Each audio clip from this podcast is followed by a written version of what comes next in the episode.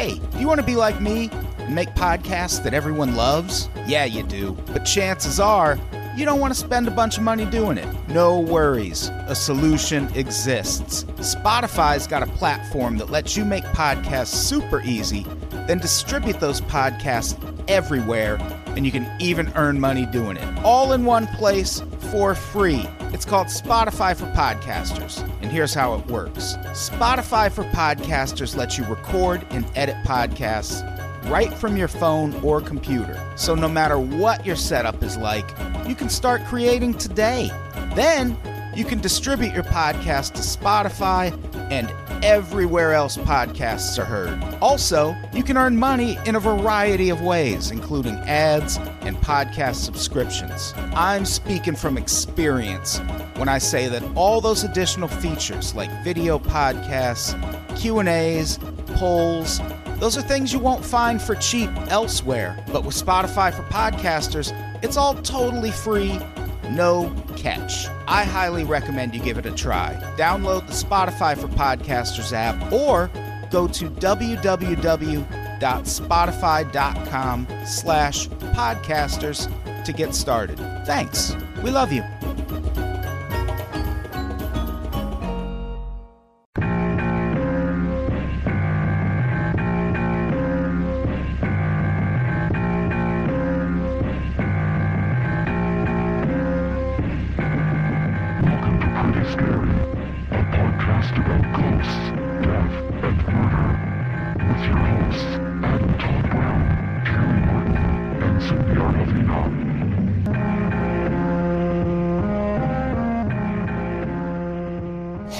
Everybody, welcome to Pretty Scary. Pretty Scary, boo.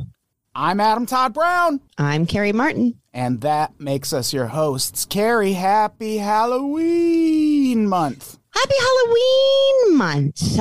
I have to say, I feel like I am seeing so many horror movies promoted on TV, like more than I remember ever seeing. Yeah, Halloween seems hot this year. People are way into it. Halloween. I don't get it. What do you mean? Nothing. Oh, okay. Yeah, there's so much weird stuff on television. We're covering some of it. There's so much weird. I'm surprised we're not covering any of the Zak Bagans weirdness that is on television right now, but maybe we will. There's quite a bit on Discovery Plus. Yeah, he's got something on there now where he's like, this is the most haunted facility we've ever examined. He doesn't say it exactly like that. Did he age? Yeah. And he took up smoking. Yeah, that's what's crazy about this new episode. He goes in Zak Bagans' age and comes out like 90 with emphysema. I hate that for him. The one time he doesn't wear a mask. I know, right? So he has impaired vision, impaired lung function. How many organs does he have left? None, actually. Okay, well, they're all behind go out with glass. A bang, then. They're all behind glass at the Haunted Mansion in Las Vegas. I feel like when he dies, he will do something like that, where he'll have something studied or he'll have himself embalmed or mummified. I hope put up in his museum. I also hope so. I'm going to go check it out if he does. I'll tell you that much. I hope that he's holding the Robert the Doll doll. Hopefully the one I got rid of. I wonder where that's at. Oh, my God. You got rid of it? That's like throwing away a Ouija board. You can't do that. Oh, no. We've talked about this on several podcasts. I cursed myself, and it probably is what killed my dog. But I don't have killed Winter? I mean, she died shortly thereafter. So, I mean, I don't know that she was, if there is a poster dog for health, I don't know that it was Winter. I mean, she wasn't that unhealthy, though. It was pretty sudden, the way she died. So, agreed. I don't know. Agreed. But we don't have to talk about that right now. We're not even talking about Zak Bagans. We're talking about a different kooky haunted Halloween series that is airing right now. And that would be Eli Roth Presents My Possessed Pet, which it had to get to this point eventually. Like, there have been so many TV shows and movies and documentaries about people getting infested with demon spirits. Very few about pets getting the same treatment. And here's the thing. I still don't know if this show is actually about pets that are haunted or if it's just about owners who are bad at taking care of pets. or places that are haunted. Yeah. Okay. So we're going to cover two episodes. Yeah. We're covering the first two episodes of My Possessed Pet. And I don't know. I wanted to like this show a lot more than I did. Agreed. Okay. So it's a series. It's on Discovery Plus under their whole subcategory of paranormal. Right. And it's on every Friday night. The first one has to do, it's got an interesting background, which I know you'll get into, but a possessed horse, which I'll be honest, I don't know what I expected out of a horse's acting skills, but I was not impressed. No, this horse doesn't do a great job of acting possessed. The name of the episode is great. It's called The Nightmare. Get it? I don't get it. Two separate words, Carrie, which actually makes it not as interesting because mare, of course, is a horse. So now there is this horse like a sex worker? Why is it the nightmare? Rides on a mare. Mm-hmm. Mm-hmm. Yeah. Yeah, the nightmare. Get it? It's about a horse. Should we go back to Halloween? It's about a horse. It's about a horse. It takes place in upstate New York. Ever been to upstate New York? No. I have been to New York City twice, and that is it. I lived in upstate New York for a while. Hands down the most racist place I've ever lived. And I lived in South Dakota for a decade. Doesn't it get like crazy cold there? Like, is that where the Bills play? Yeah, the Bills are extreme upstate New York. Like, they're basically on the border with Canada. And yeah, it gets crazy cold. It gets crazy hot. Everyone's a former cop or some other variety of redneck. Not a fun place. Not a fun place. I'd probably own horses if I lived there, too. Maybe. I feel like I've got more questions. So most episodes are about 35 minutes. There's not a lot of meat on the bone. I will say that. Like, no. I felt like I had more questions. The second one with the dog, I did like a lot more. But the first one, I had so many questions about the mother and the daughter and how they got there. And to be fair, why they haven't moved since. Yeah, the mom and daughter in this episode have a very interesting relationship in that the mom just kind of screams at her kid whenever the kid is in danger or unsure about things. It's very weird. They all wear the same flannel shirt, including the horse. Mm-hmm. I like that part. Well, it was interesting because when they showed the horse the first time after they went riding and she put the horse in his stall and then he had on... Yeah, like a flannel of his own, essentially. But I was like, oh, that's cute. Like she put a blanket on the horse in case it got cold. And then the next time you saw the horse, it didn't have it on. And then the last time it had let itself out was out in the lawn. And I was like, actually, this horse is very talented. Yeah. You know what I mean? You would think with hooves, it'd be very hard to undress yourself, open a gate. Yeah, I don't know how it was getting that flannel on and off. I'm especially interested to know if it was like buttoning it up because that would be pretty neat. It'd be easier maybe with a zipper to do it with your teeth. Yeah. Yeah. Because horses got those long horse necks so you can reach. Yeah. None of that's ever explained. I guess they're minor details, but details I wanted explained nonetheless. Do you think if a horse got its ribs removed, it could suck its own D? Absolutely. Yeah. Absolutely. And maybe not even have to get any ribs removed. I don't think it would have to. No. Because... I mean, horses do legendarily have pretty huge junk. So you might just be able to, like, you know, sling it up there and catch it in your mouth. Like one of those cups that you try to get a ball on a string into. Yeah. And then you win a prize. Yeah, like catching a Cheeto in your mouth. Throw it up in the air. Just like that, but with horse dick. I just remember that documentary Zoo. And I thought about that when they brought a pet psychic in to evaluate the horse, and he was like, oh, they're very empathetic. And it reminded me of the scene where like these guys were making love to the horses in the field. Yes. I mean, granted, one person did have to die because it got too passionate. Yeah, that horse, not a sympathetic lover at all. More of the aggressor, I would say, in that instance. It's all about ramming it in. But what if the guy was like whispered in its little horse ear, like, I like it rough. Yeah, exactly. You don't know. We don't know. We'll never know. Yeah. Did he pull on the reins while the horse was in there or not? How's the horse going to know? What they're there for. Mm-hmm. So yeah, this episode takes place in upstate New York. The incident happened 2 years ago. The girl's name is Livy Schaffery, and her horse is named Cash. I bet that horse is named after Johnny Cash. And Livy kind of looks like country singer Miranda Lambert, who is one of my favorite people. So I like this pair right out of the gate, which is a horse racing term. I did not get Miranda Lambert vibes. No? Interesting. I might say 90s Faith Hill. Maybe. Yeah.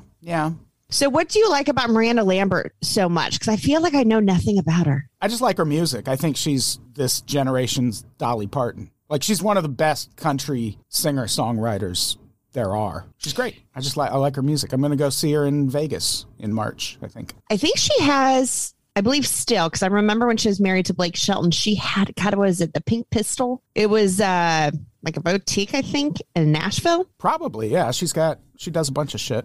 She's got, like, a clothing line, like a home goods line. She has a, like, charity that deals with pets. She does all kinds of shit, but also she just writes really good songs, and I find her music to be very good. I think she just was on a documentary with some other like artists where they were jamming in the desert. Well, she recorded an album not too long ago called the Marfa Tapes, which she recorded outside in Marfa, Texas with two other musicians. Makes more sense now. Thank you for completing that circle for me. It's a very good album. Anyway, Livy says Cash is intimidating at first because he's big, like a horse. But when you get to know him, he's just a playful little puppy. And it's like, yeah, but if a playful little puppy could murder you in several different ways, which most playful little puppies cannot, but a horse could just give you a well-placed kick to the sternum and you're out of there. I will also say, though, she's maybe 14 now. You know what I mean? Like, she's young. She doesn't know what she's talking about. I think she's older than she looks. Like, I gather that she's probably in her 20s, at least. Oh, my God. Now? I think so, yeah. As opposed to what? Before? Like, she was in her 20s previously, and now she's not? I don't think she's 20 yet. I like a long shot. She had very young people vibes to me. And I remember thinking like, oh, like it's cute that her mom, I got to sign a consent for her to do this interview. Yeah. Her mom was nowhere to be found in this show. She's depicted in the show, but she's not interviewed in the show. Also not interviewed in the show, the horse. What's that all about? You know, she's a model. Shit. You might be right, Adam. Livy Schaffery. Okay. Actress, model, and musician. Horse writer. See? I apologize. I'm going to start with that. Thank you. Can we just start the podcast over? Let's just take it from the top. We should. I don't know. Do we have any questions? I found her Instagram. She doesn't have a ton of followers. Livy_S 1655. After this podcast, I believe she'll be at 1656. Sure. Well, we could even make it as high as 1658 if me and you both follow her, and then we follow her from Pretty Scary, too. Okay. And she's going to want to hear this episode for sure. She's definitely going to want to hear what we have to say about her relationship with this silly fucking horse of hers. I just really am curious about her age. But she does look much older, and if she does listen to the podcast, then I apologize if I said anything disparaging. And I mean, be counting on you to edit that out. You said she looked younger than she is. I don't think that's disparaging. Okay, that's good. Usually the direction people want to hear that. Especially when they're a actress, musician, model, horse rider. Horse rider first and foremost. So one day they're out riding around and they just stop. I don't know why. She makes it seem like they just felt a presence. Yeah, I didn't get that either. I was wondering if I had missed something. Yeah, and she gets off the horse and just goes walking around and finds this weird path that leads to a clearing with a bunch of crooked trees and strange symbols. It's very cool. Looks neat as fuck. And she fondles this devil stump a little bit to get some of the scare on her hands. And then she heads back to Cash to pass whatever haunting she just picked up on to him. And go ahead. No, I was just going to say, I mean, she had to get back somehow, but you could tell Cash was not having it. And whatever he was tied to was very loose because I thought for sure he was going to take off and leave her there. Yeah. Cash could have escaped at several points during this. And looking back, he should have. And I think, yeah, he might have been better off just venturing out on his own and becoming a wild stallion. But she says on the way back, you could feel a presence in the air. And it's like, I don't know, it looks a little cloudy. Maybe it's like thunder. Maybe there's like thunder coming, lightning, something like that. But she confirms Cash could feel it too, because apparently Cash can talk. And they get back home. She offers to make the horse some cookies. And then she says, good night, Cash. And then she looks back like she's bothered that he didn't say it back. I also didn't quite catch what was happening in that moment. I think they're trying to play up the weirdness, you know, like him kind of neighing and moving around and his eyes. Possibly there was fear or skepticism or maybe hunger because she'd mentioned the cookies. Like I'm not 100% sure. Well, yeah, he was like, good night. What do you mean? You just promised me cookies, motherfucker. Yeah. Were you also trying to figure out what kind of cookies she was making? Yeah. They looked gigantic. Like she was putting baseball-sized mounds of cookie dough on this sheet. Are they horse cookies? Are they specifically for horses? Well, her mom had one. My question stands. Mom might enjoy a horse cookie as much as a horse. You never know. So she goes out. By the time she finally gets to making these cookies, there's a thunderstorm. And she looks outside and thinks she sees a figure standing out there. So naturally, as one does, you chase off into the rain to see what that ghost wants. And she goes out to check on Cash. And not only has he taken off his flannel shirt now, he's also not talking to her anymore. Probably because... no cookies. She didn't bring the cookies that she promised. And we're wondering why this horse is so agitated. He was promised cookies. I was promised cookies. None of us are getting them. Spoiler alert. I like that you said, how is this show less than 40 minutes, but still entirely too long? Definitely. It is. Both episodes, I would argue, could have been YouTube videos. I like the second one. I was way more into the second one. I will say that. The second one's definitely better. But we'll get through this one first. I think we're pretty much done. Yeah.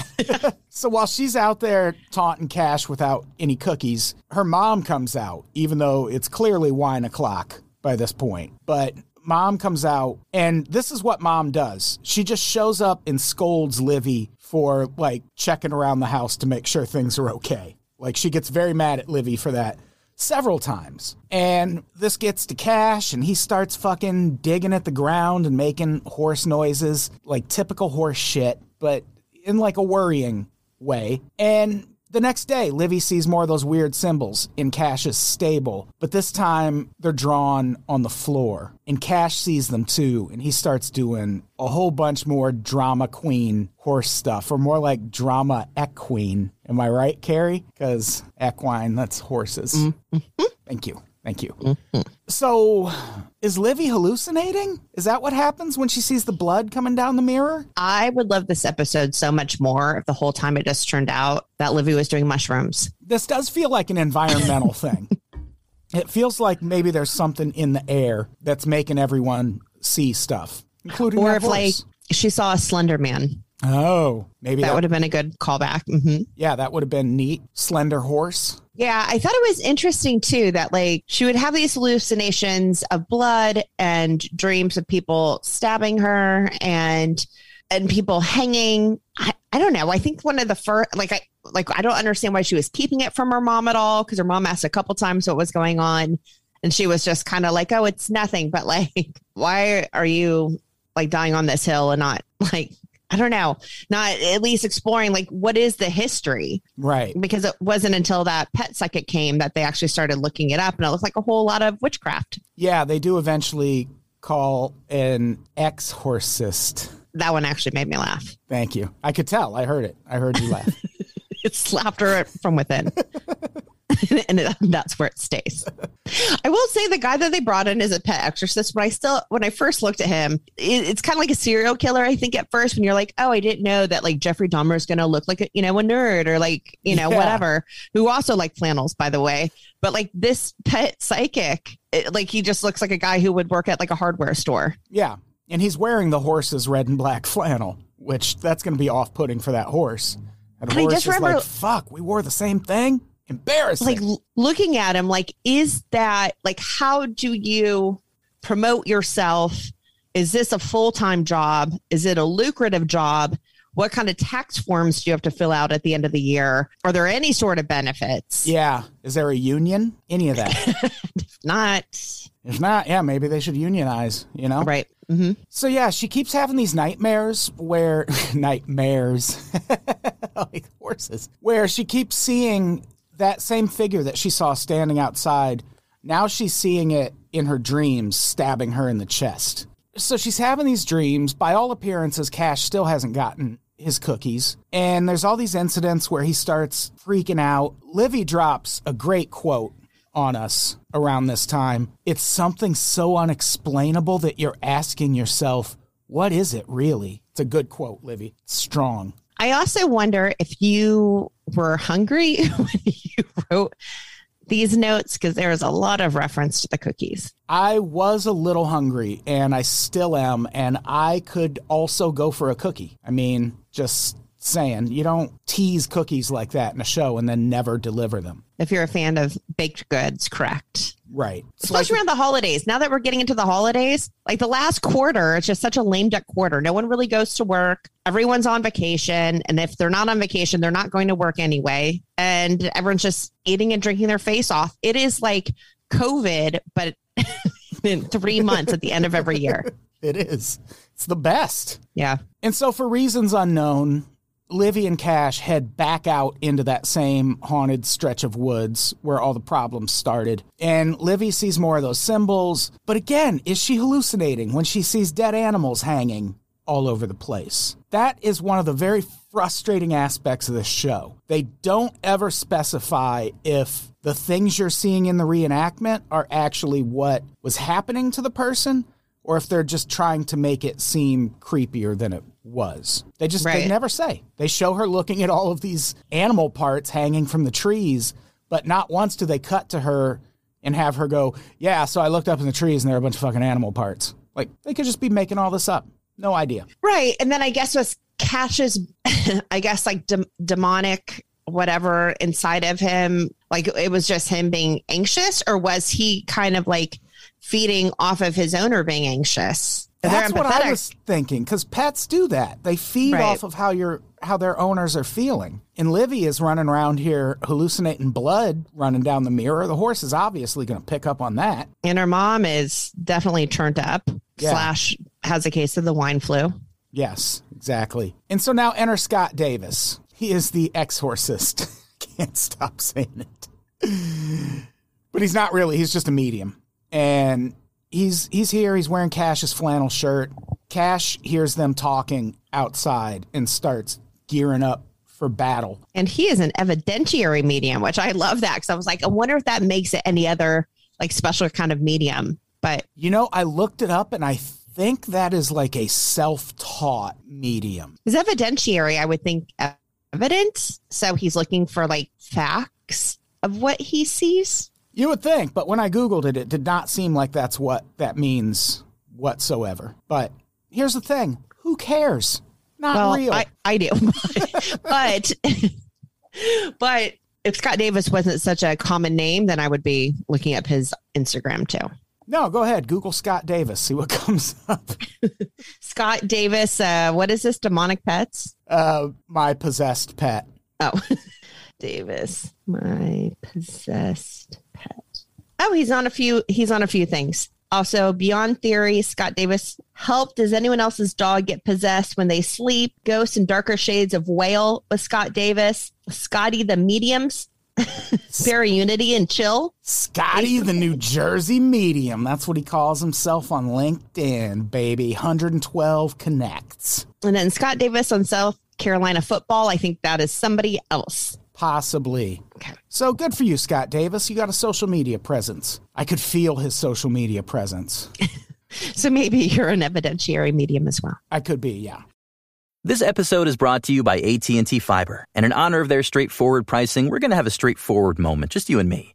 Be honest, when you're listening to ads like this one right here, you don't just sit there, ears glued and waiting to make a note of interesting offers, do you? Of course not. You're checking out your fantasy stats or catching up on the scores or doing any number of other things you want to do. I get it. I'm not fully paying attention to this ad either. I've got the game playing in a little window on my laptop as I read this. It's called multitasking. And now that we're being straightforward with each other, here's something else that can be totally straightforward. Your internet. No, seriously, because when you become a gigillionaire with AT&T Fiber, you don't just get super fast internet speeds, you get a bill that's straightforward all the way. Equipment fees, price increase at 12 months, not a thing here. Everything is straightforward the way it should be. And that's it. You can go ahead and check on your fantasy team now. Straightforward is better. No equipment fees, no data caps, no price increase at 12 months. Live like a gigillionaire with AT&T Fiber. Limited availability in select areas. Visit att.com/hypergig for details.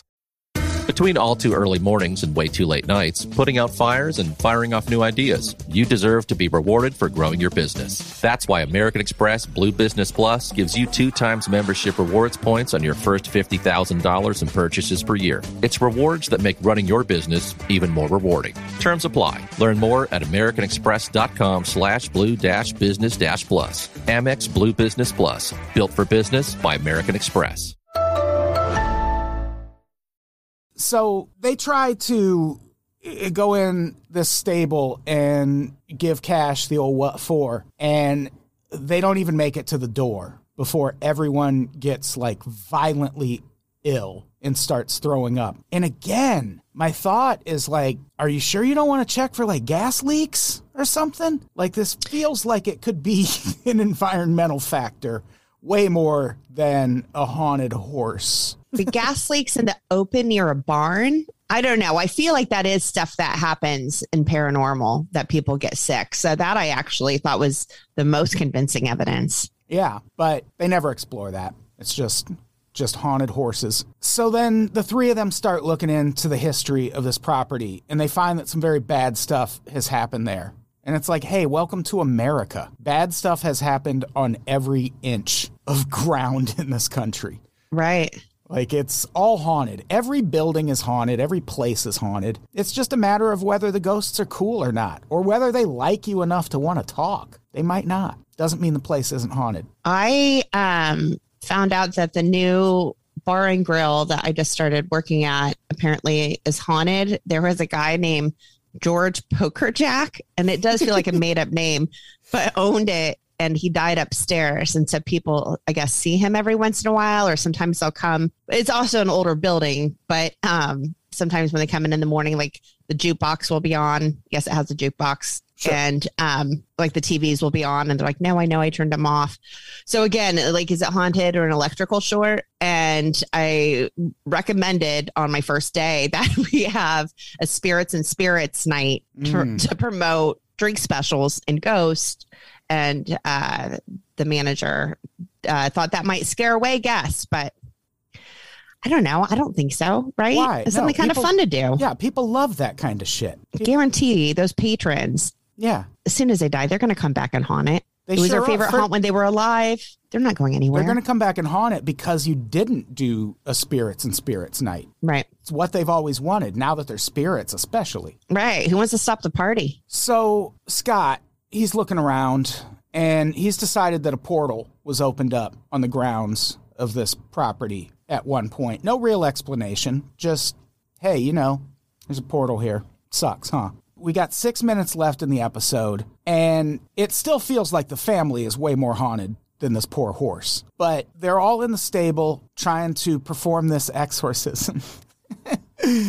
All while Cash is just getting increasingly bothered by it all and bucking around and snorting and doing all that other horse stuff. They are absolutely screaming incantations at this poor thing, and it's just kind of standing there. And then they all just kind of at the same time decide, we won, and it's over. And they're like, and then the presence was gone, and Cash is back to being the same old horse he's always been. Meanwhile, Cash is like, can I have my fucking cookies? Of course.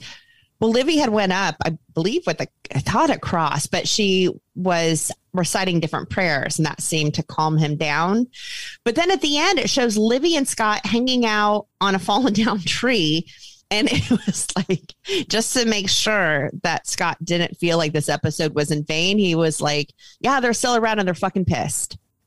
They are not happy at all. And then you can see Livy's just kind of sitting there, and it's like, right, but we still have to live here, so I'm cool with them just leaving us alone. And what are they so pissed about? That they don't get to live inside that stupid horse anymore? And I don't know that they were ever in them. I mean, So then I was thinking also, because it felt... Yeah, they're standing over there going, you got a methane leak. Why are you blaming us?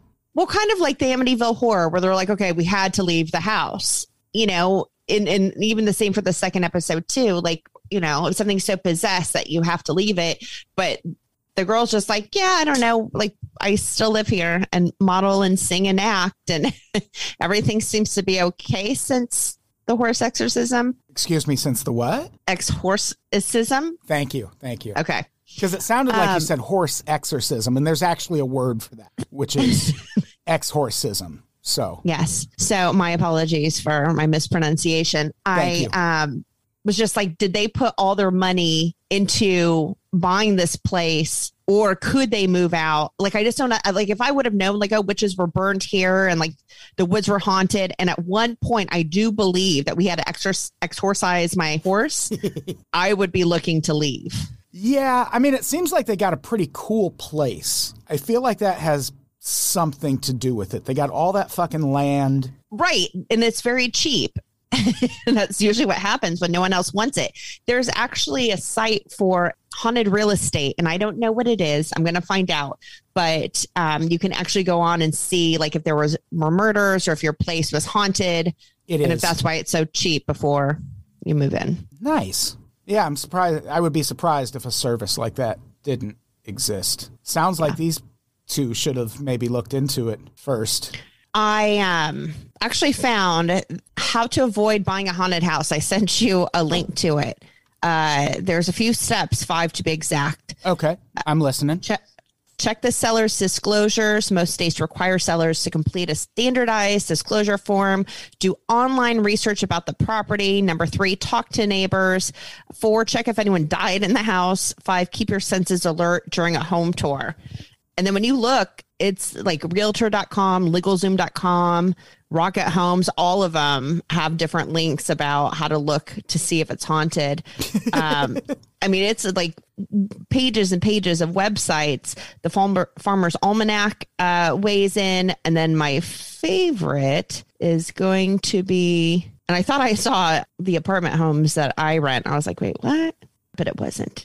More than half of buyers would purchase a haunted home in a competitive market, and that is through www.realestatewitch.com. Real Estate Witch? Yes. Of course. Okay. Yeah. Yeah, I don't know where else you would look for information about haunted homes than Real Estate Witch, unless there's like a real estate ghost or real estate demon website. But that just shows, I mean, like maybe on the severity of the haunting, like people are like, yeah, but it's a down market.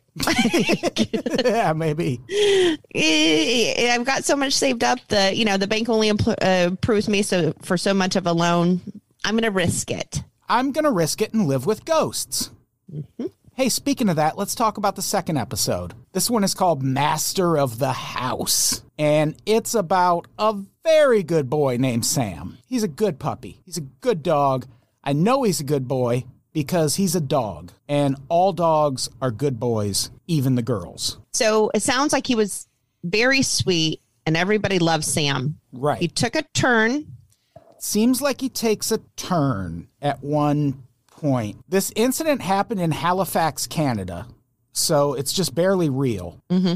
And I appreciate for once they told us the actual name of the town where it happened. Because if you remember last time, it was just upstate New York is all it said. And Eli Roth has another series where he does the exact same thing. Like in the beginning, it'll just say like the Midwest.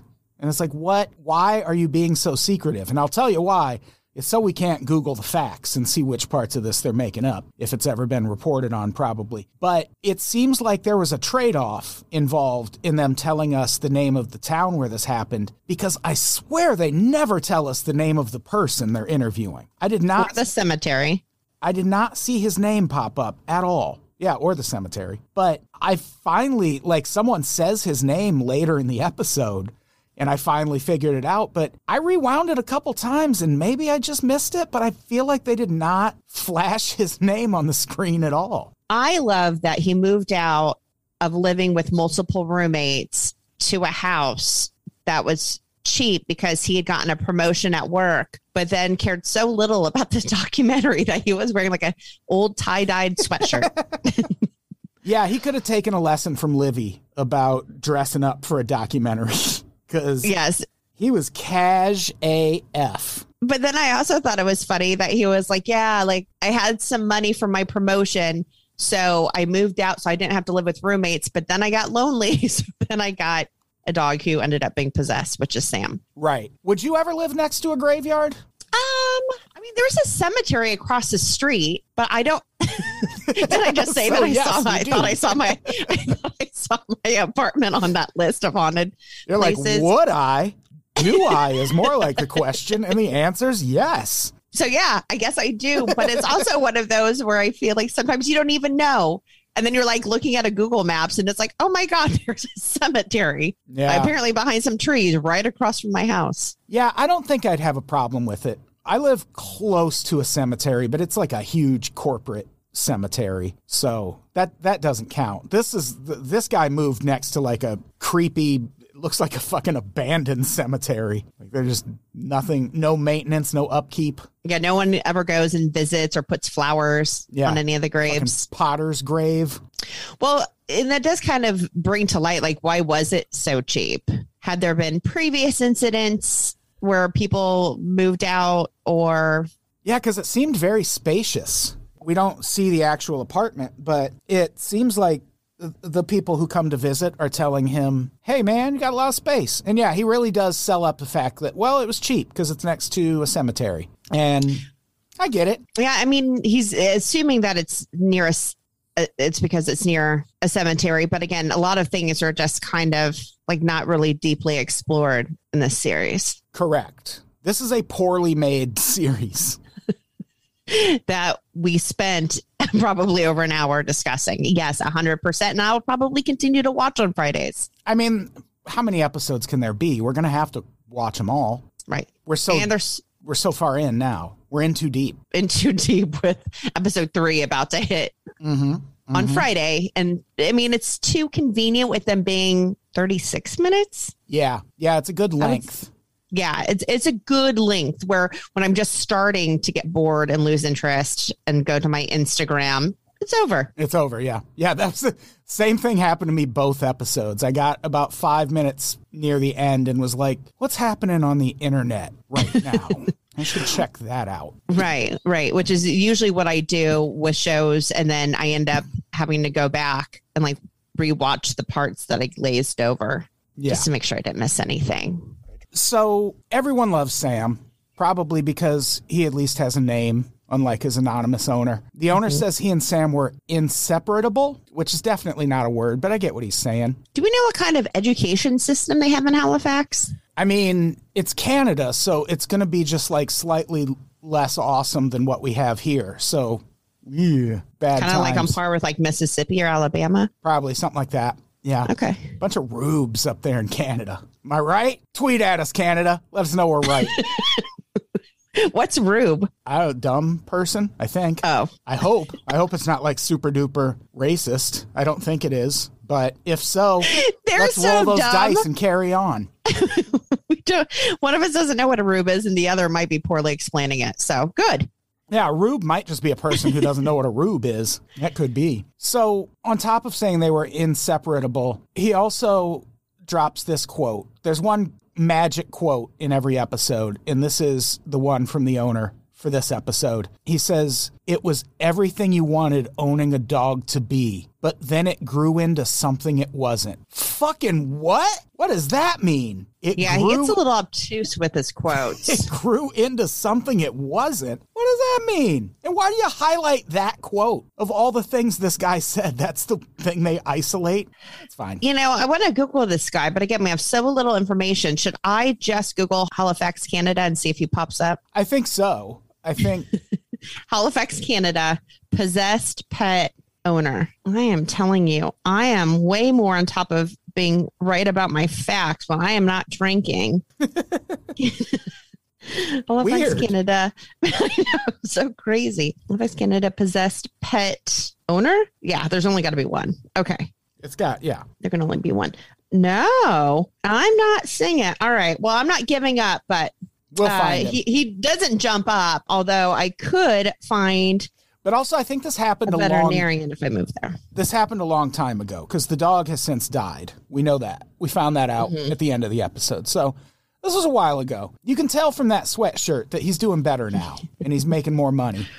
Mm-hmm. Like that's probably it. Like it looked like it had a fancy tag on it. For all we know, that's like one of those Supreme sweatshirts that cost like $600. We don't know. We don't know. Yeah. It could be something off like the, what is it? Like Young and Restless or Reckless or yeah. I sound so old right now. Scott Disick has one called like Unmotivated or some shit. There's one called the 100s. I used to live across the street from their storefront. Could be any of those things. You never know. That makes more sense then. Maybe it's Wu wear. Maybe it's a Wu-Tang sweatshirt. Who knows? Who knows? We'll probably never know. So one day, the two of them go for a walk, and Sam runs off and starts digging up actual graves, at which point I personally would be like, you know what? Me and this dog have run our course, and I think it's time to find a new one and pass this one off to someone that likes haunted dogs that dig up graves. But this guy keeps at it. He keeps Sam around. Even though Sam is obsessed with this grave, like he has to be dragged away from it. And he says this is the moment when Sam started to change, because now Sam just constantly stares out the window in the direction of that grave that he was trying to dig up. He doesn't eat. He doesn't play. He just stares longingly out the window. This is interesting because it brings to mind something we completely forgot to mention about the last episode, which was probably the most exciting moment, which is that moment when they leave the woods and the horse like almost just runs straight off a cliff with Livy on it. Oh, yeah, that. Have you ever heard of... Oh, God, I wish I had thought of this before we recorded so I could have looked it up, but I don't remember where it is, but there's a bridge somewhere where dogs just leap to their death. Like dog suicides? Yeah. There's just this one spot on the bridge and no one is quite sure what causes it, but dogs just in droves have been jumping off the bridge at that spot and dying. Like, were they recently diagnosed with an incurable illness?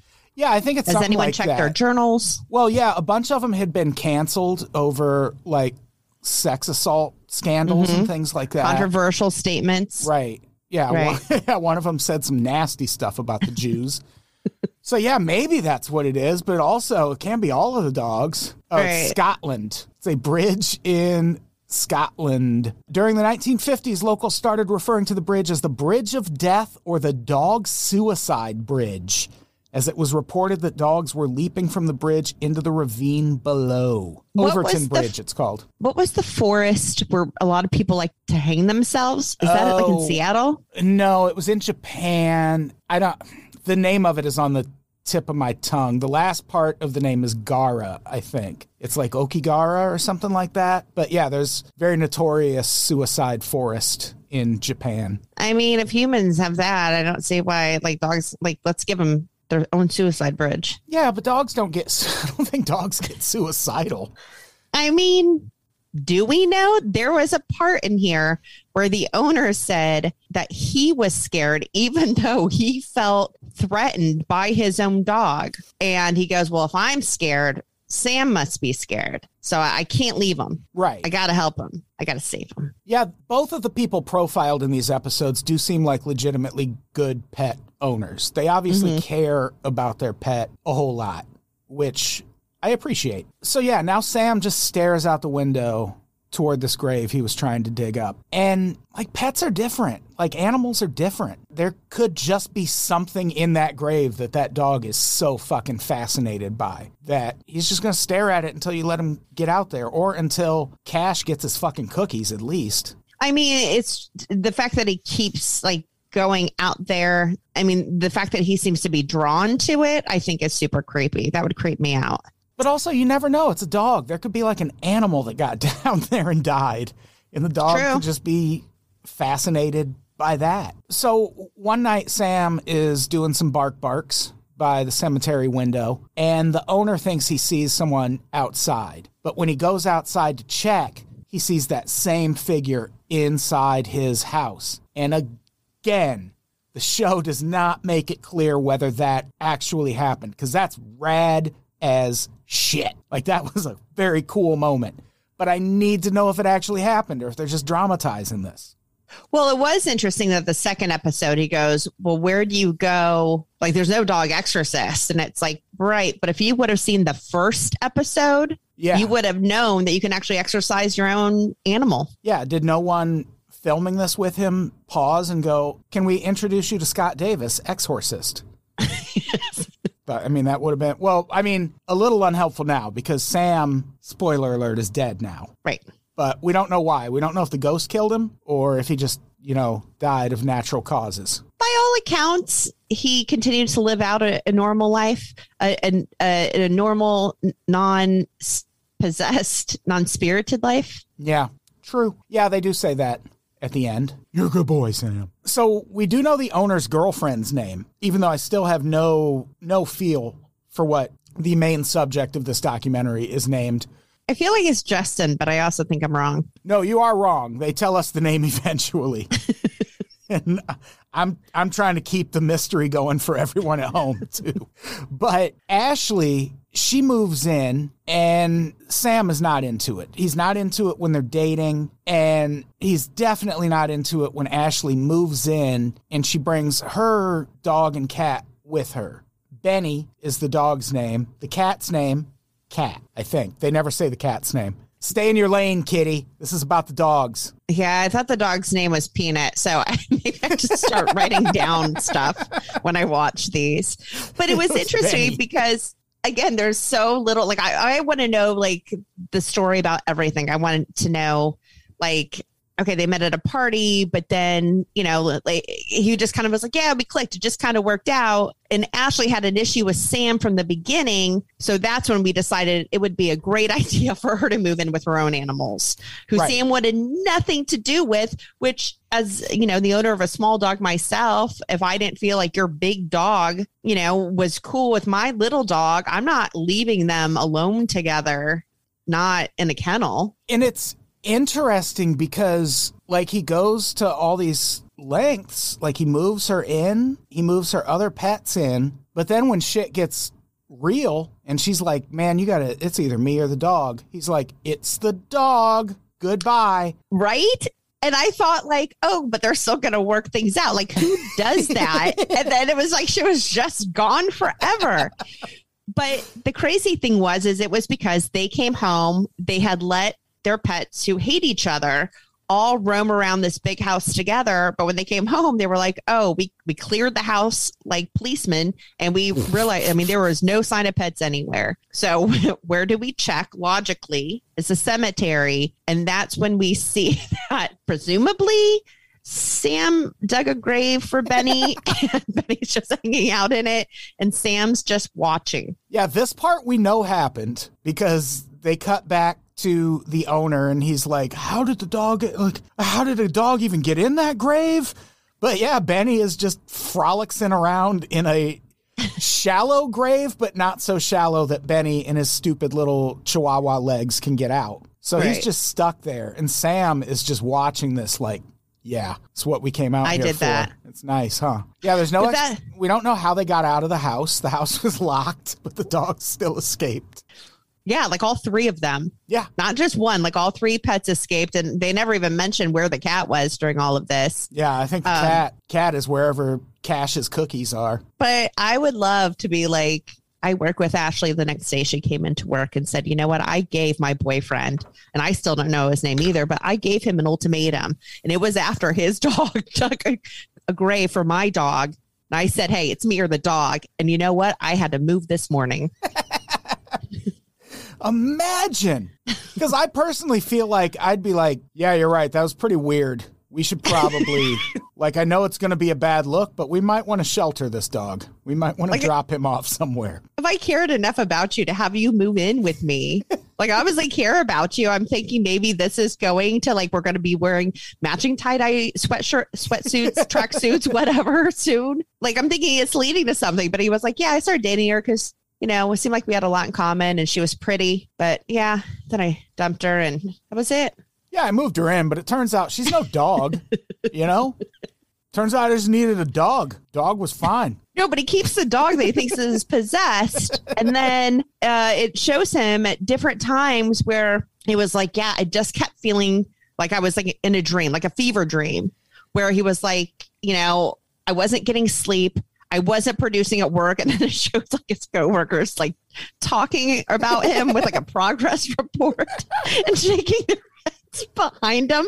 And he's just slipping at his desk and looking at a picture of his possessed dog. I'm telling you, Halifax, Canada is where it's at. Yeah, he was like, I just became obsessed with this dog. And it's like, that is weird. And then, yeah, he just keeps, like, there's this scene where he's chewing meat and he, like, chews it up and spits it to the dog and the dog eats it. And it's like, what's a dog? The dog's, of course, going to eat that. But and again, it is never talked about if that really happened or not, because there was a scene where Ashley is like, well, you give him raw meat. And I don't know if she's trying to say, like, maybe he's going crazy from the raw meat. But then it looks like they both start eating and sharing the raw meat. And then they just have times when they're just staring at each other.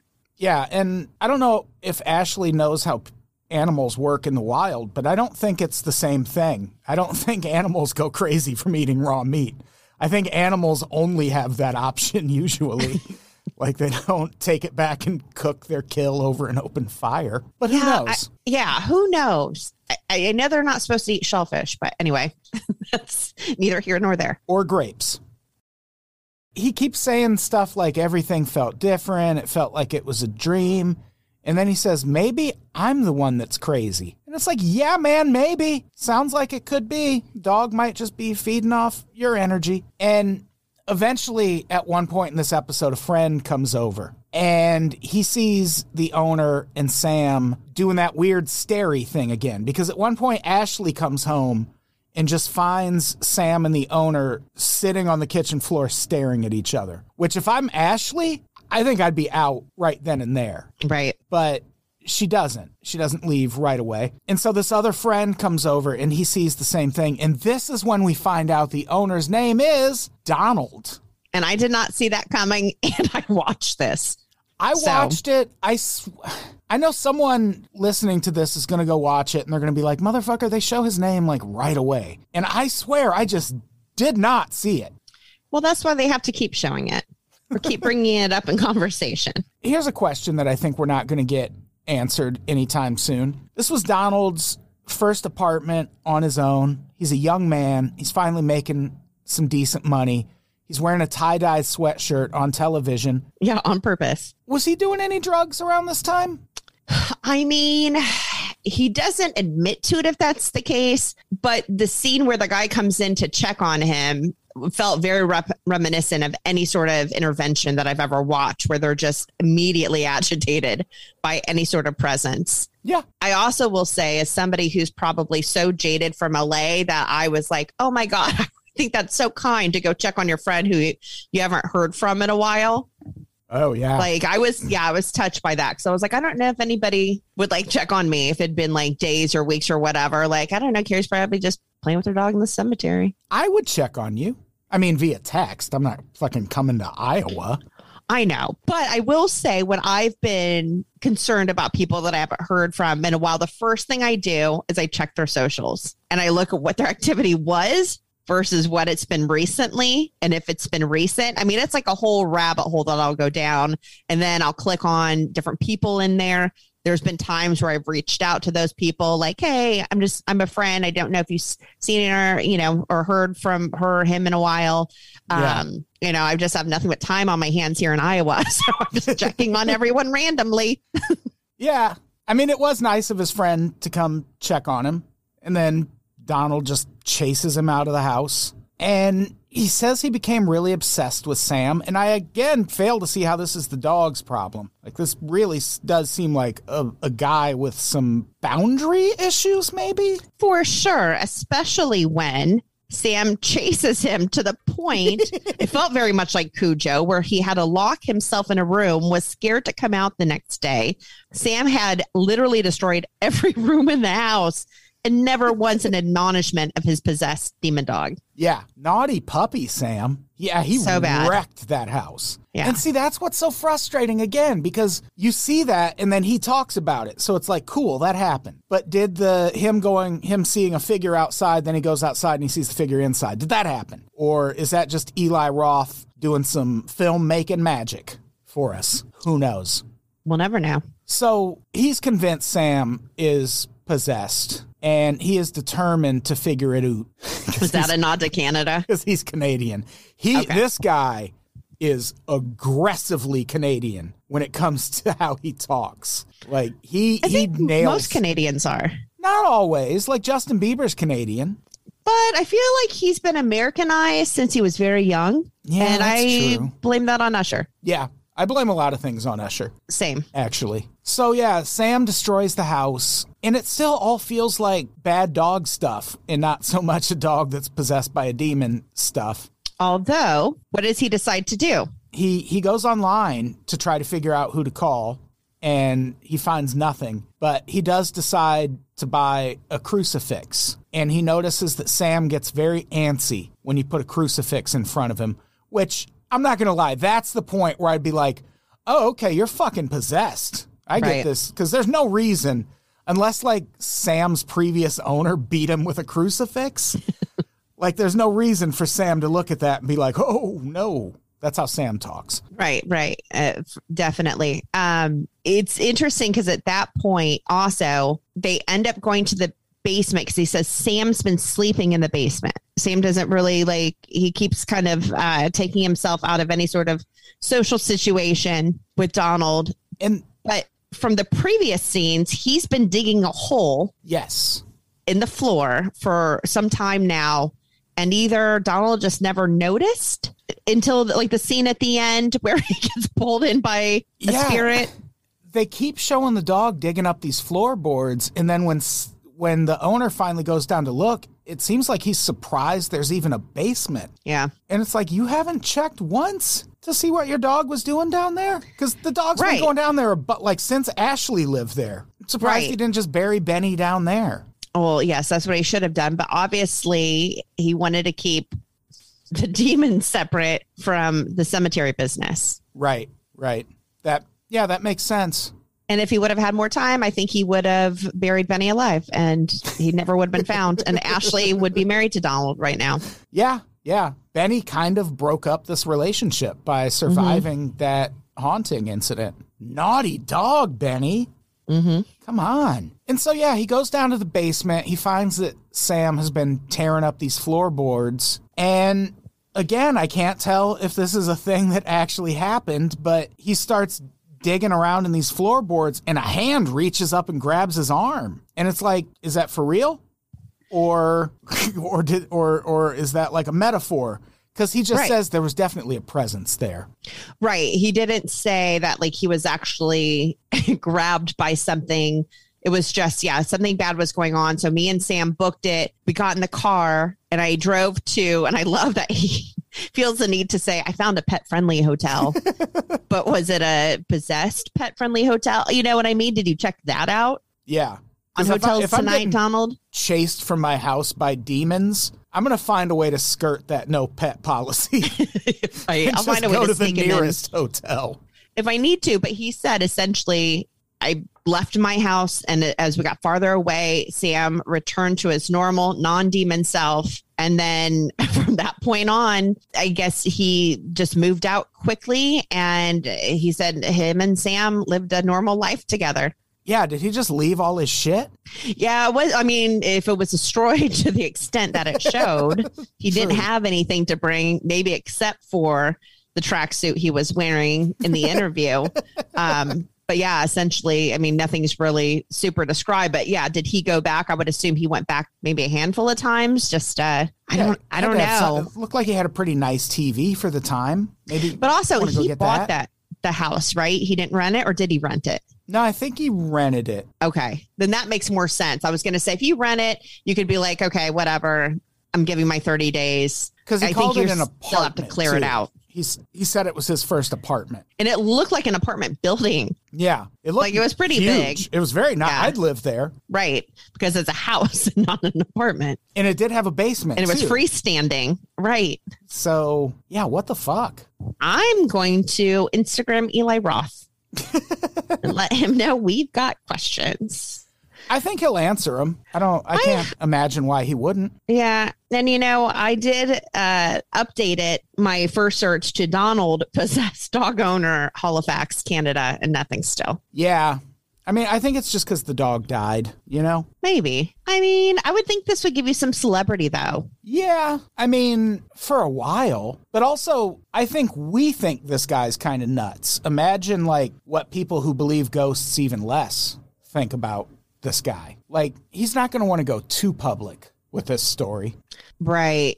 Yeah. I mean, and then it always makes you think, like, for me having been in corporate, I always, you know, you think about the stuff that you do and how it could affect either your current career or future career possibilities. Because I think a lot of people look at your social media, and that's why I try to have most of mine private, so I can post dick jokes. What? Right? Who doesn't love a dick joke? I don't know of anyone. Probably Sam.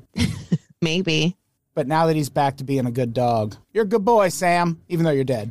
But again, it kind of makes you wonder too, like, okay, so you moved out, you guys returned to normal, but then, like, you know, whatever happened, I want to know about the history. Did they have to demolish it? Did anybody before him have these issues? Did anybody after him have these issues? Yeah, there's a lot of unanswered questions. So many questions. I wish they would answer, but I don't know. It's also a show about possessed pets. I feel like Eli Roth is doing his best. Mm-hmm.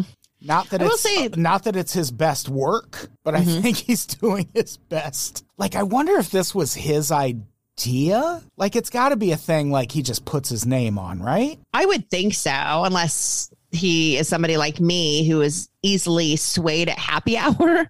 Yeah. Like, you're going to pitch me anything, do it after I've had a few. Yeah. I think everything is a great idea. I do think the version of this I like more is the one where he's like, man, fuck movies. Let me tell you what I'm doing for the next few years. Haunted pets, baby. And I will say Sam, the dog in this episode too, was much more believable. And I don't know if it was the eyes or how he sat, but it was more believable being a possessed pet than the horse. Yeah, horses lack the necessary facial expressions to be scary. Mm-hmm. Like, they're either just acting up or they're being a regular ass horse. But a dog can standing there, a dog and pooping. Yeah, a dog can, like, snarl at you. It can growl at you. Can eat raw meat. Cut its eyes. You spit on the floor. Yeah, I remember I met a dog once, and I like bent down and was like, come here, puppy. And it came over, and I started giving it pets, and it started growling at me. It's like, well, what the fuck are you doing over here then? Get back. Like, it's letting you know that it has boundaries. I don't like that. I know, because it's like, I'll let you pet me and do something nice for me, but I'm also going to let you know that, like, there's limitations to how friendly we're getting. Right. And, I mean, don't be that dog, you know? Mm-hmm. You know? Be a better dog. That dog can suck it. Yeah. Be a Sam. In a world of Donalds. Yeah, in a world of Cashes, be a Sam. Yep. And I think that's our episode, right? I would agree. It seems like we nailed it. This was very fun. I feel like we kind of have to cover this whole series. I bet there's not going to be more than 6 episodes. We'll see. At some point, I would love to return to Bagans. Oh, we're going to get back to that. That's a whole other podcast. He is forever entertaining. He is the best. We love you, Zach. Yeah, I think we will cover the rest of this series. Watch, there's going to be like 55 episodes or something. This is going to be our life from now on. We can give up, though. Wouldn't be the first time. No, yeah. People aren't expecting excellence out of us. Yeah, they're not expecting us to see this through to the end, that's for sure. But we'll think about it. We'll see how we feel in the future. In the meantime, do we have anything to plug before we get out of here? If I can convince my manager to have a Spirit and Spirit night and a comedy night, that's where we start our Midwest tour. I'm down. I definitely, okay. I am. They have bands play. I mean, there's plenty of room. Yeah. Yeah. I'm starting to look into maybe doing a monthly show down here where I live. And yeah, I just in general want to get back into doing comedy again now that COVID is over. Yeah.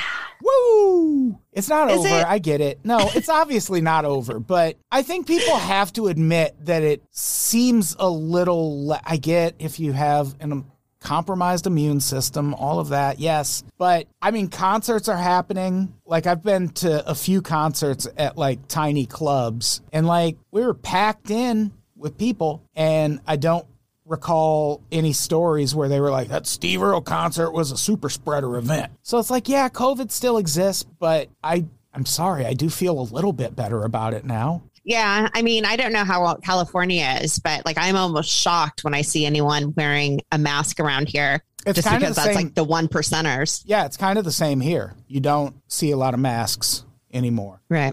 I mean, it's been 2 years. I'm ready to move on, but I'm ready for COVID to move on. I'm over it personally. So I think we're the only two. Everyone else is loving it. Yep. All right. So yeah, that we have to plug. Also, Light Anomaly, our Ghost Adventures podcast. That'll be back soon. I've been putting this new studio together and it's been monopolizing my time. But so how is it? Is it almost done? Yeah, it's done now. It's done to the point that I can start because I want to rent it out also. Yeah. And hopefully because I got this space for so cheap.